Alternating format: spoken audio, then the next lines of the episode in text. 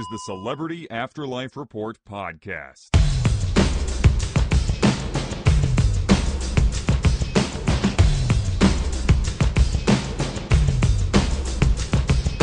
Hello, once again, dear listeners. It is me, the celebrity medium, with the most up to the minute gossip about all your favorite deceased celebs. We have what I believe. No, I don't believe. I know it's some tasty stuff for you this week, including a follow up to one of the year's biggest next world celebrity stories. I always enjoy bringing these stories to you, and I really appreciate you listening to them. And enough falderall. Let's just get right to it.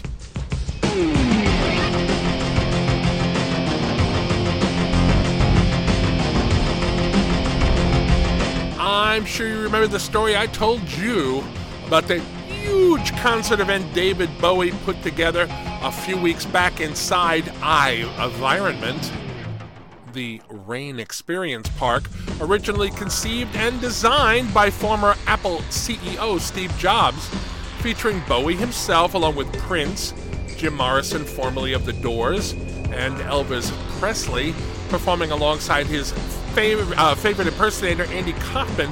The show was the hottest thing in recent memory in the afterlife.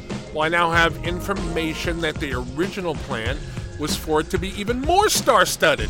Word has leaked out that Bowie originally intended for the show to include Michael Jackson performing before Elvis came out on stage and finished things up the King of Pop had agreed to be there to sing some of his biggest hits.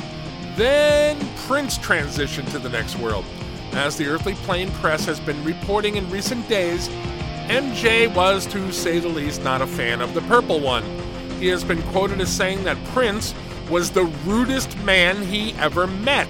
Sources close to him are saying that Bowie booked Prince as soon as he arrived in his new existence not knowing about the feud between he and Jackson.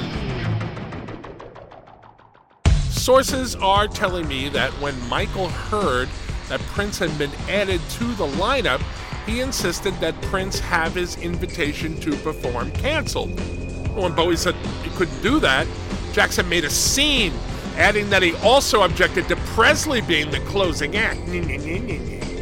Bowie calmly explained that Presley was the biggest star in the history of rock and roll, and it was only fitting that he be the closer. To that, Michael reportedly started screaming that no one was bigger than him, and he stormed out of the meeting. As Jackson was never announced publicly as being part of the show, plans to include him were quietly dropped. So, the moral of the story once a diva, always a diva.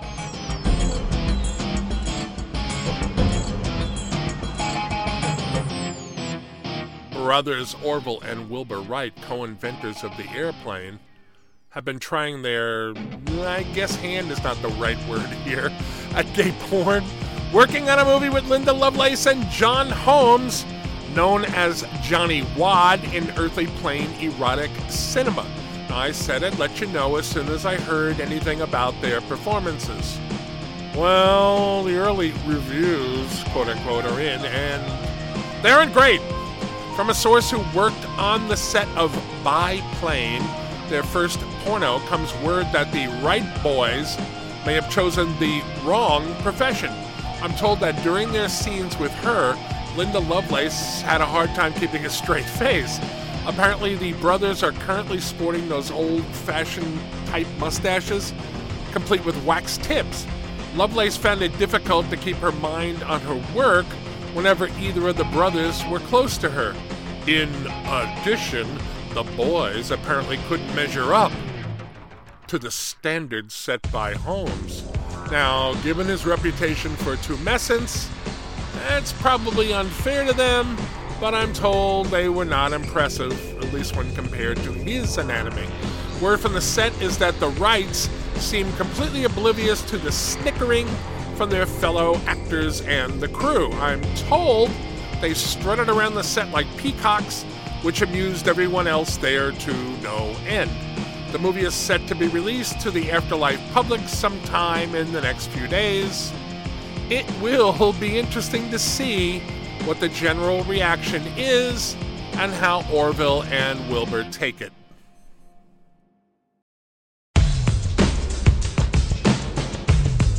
The strange role reversal between former First Lady Jackie Kennedy and movie star Marilyn Monroe is continuing as I reported a few weeks ago, Jackie has had a breast augmentation, apparently to make her former husband John F. Kennedy, who is now dating Monroe, jealous. In what looks a lot like retaliation, Monroe, who is now Ronald Reagan's squeeze, has dyed and styled her hair to match Jackie's famous do. All right, that's strange enough, but now comes word that Jackie has gone tit for tat by having, uh, having her hair bleached and cut to resemble Marilyn's. Also, if you remember the two women's speaking voices, they really weren't all that dissimilar. Sources tell me, however, that Jackie has hired a voice coach to train her to speak with the breathy, dumb blonde intonations Marilyn used in movies like Some Like It Hot.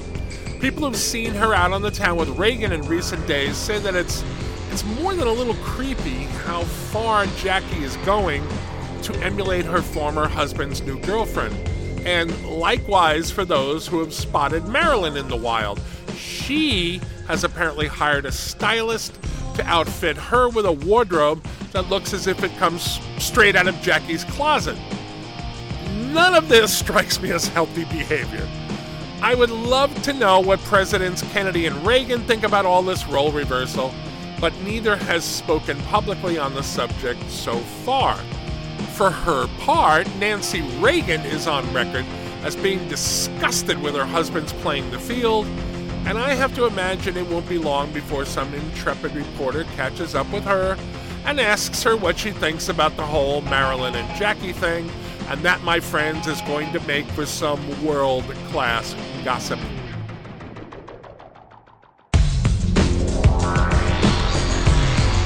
Lastly, things are heating up on the set of Tammy's Court, the TV courtroom show starring former televangelists Tammy Faye Bakker and Jan Crouch. As I've been reporting, Tammy has had a radical makeover to look more glamorous for her role as the judge, and Jan is contractually obligated to continue to be over the top with her makeup and wigs as the bailiff. Now, right from the first episode, it has been obvious that Tammy is not happy with Jan's mugging for the camera. Jan's allegedly funny facial contortions were edited out of that pilot episode, but the producers, feeling that Tammy's obvious annoyance made for some interesting friction, have been leaving her disgust in the subsequent shows. A source on the set tells me that Tammy is finding it harder and harder to disguise her frustration with Jan to the point where viewers are trying to guess when the inevitable blowup between the two women will occur. I'm told that for now, things are at least semi professional during the tapings, but that Tammy has developed the habit of going directly to her dressing room when the cameras turn off, after which people can hear her playing loud music to disguise the sound of her throwing lamps and other things at the wall. It's coming to a head, folks, and I think it's going to be glorious when it does.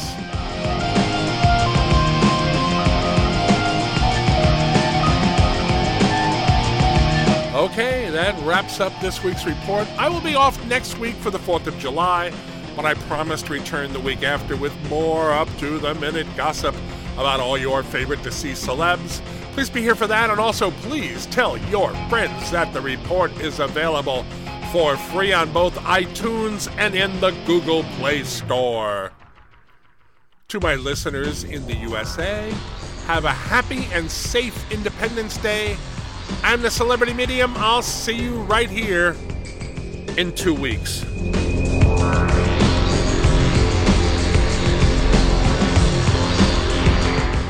You've been listening to the Celebrity Afterlife Report podcast. To ask a question about your favorite deceased celebrity, call 818 3 My Dream. 818 3 My Dream. 818 369 3732.